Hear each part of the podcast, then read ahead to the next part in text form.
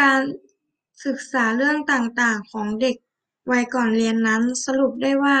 เด็กวัยก่อนเรียนเป็นวัยที่สำคัญที่สุดจากการวางรากฐานบุคลิกภาพ ลักษณะและธรรมชาติของเด็กวัยก่อนเรียน จะมีการเจริญเติบโตลดลงกว่าวัยทารก แต่การเคลื่อนไหวคล่องแคล่วว่องไวขึ้นเป็นวัยที่พัฒนาความเป็นอิสระ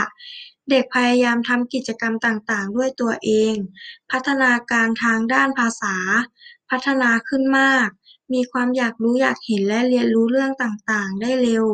การอบรมเลี้ยงดูเด็กวัยก่อนเรียน ต้องดูแลเด็กให้มีพัฒนาการเป็นไปตามวัย ต้องตอบสนองความต้องการทั้งทางด้านร่างกายและจิตใจ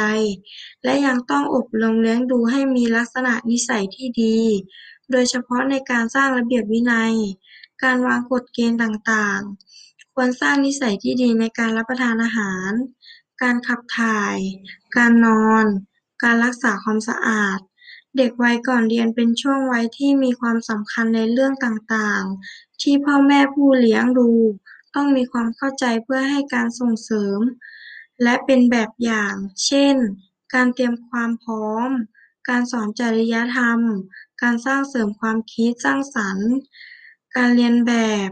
ส่วนปัญหาของเด็กวัยก่อนเรียน ส่วนมากเกิดจากการอบรมเลี้ยงดู ซึ่งสามารถป้องกันได้ด้วยการอบรมเลี้ยงดูที่ถูกต้องและเหมาะสม แต่ถ้าเกิดปัญหาขึ้นต้องมี